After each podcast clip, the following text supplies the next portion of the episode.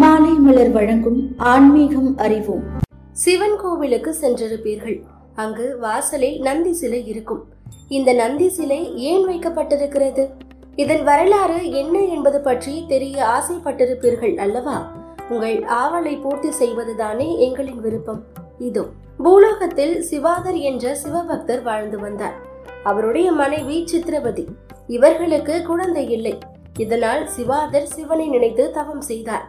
தவத்தால் மனம் குளிர்ந்த சிவன் அவரது எண்ணம் நிறைவேற ஆசிர்வதித்தார். காலங்கள் கழிந்தது. ஒரு நாள் சிவாதர் நிலத்தை உழும்போது தங்க பேழை ஒன்றை கண்டார். அதில் தங்க விக்கிரகம் போன்ற காலை கன்று வடிவிலான குழந்தை ஒன்று இருந்தது. அந்த குழந்தைக்கு நந்தி என்று பெயர் வைக்குமாறு சிவாதர் காதில் சிவபெருமான் ஓதினார் நந்தி சிறு வயதிலேயே சாஸ்திரம் வேதங்களை கற்று ஏழு வயதிலேயே ஞான பண்டிதராக விளங்கினார். இவர் மீது பற்று கொண்ட சிவன் நந்தி தேவர் என இவரை அழைக்குமாறு அசரீரியாக ஒழித்தார். நந்தி தேவருக்கு சுயஞ்சை என்ற பெண்ணை திருமணம் செய்து வைத்தனர். நந்தி தேவரின் கால்கள் சமம் விசாரம் சந்தோஷம் சாது சங்கமம் எனும் நான்கு விதமான குணத்தை வெளிப்படுத்துகிறது.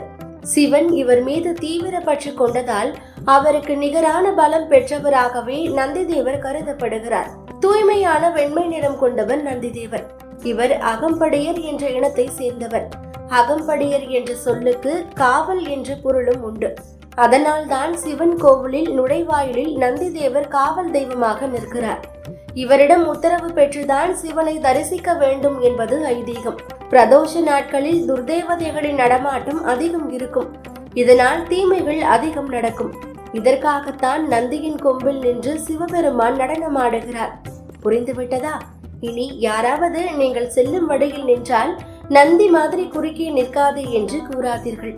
அவர்கள் உங்களை காப்பவர் என்று சொல்லாமல் சொல்வதாகத்தான் பொருள்படும். தொடர்ந்து இணைந்திருங்கள். இது மாலை மலர் வழங்கும் ஆன்மீகம் அறிவோம்.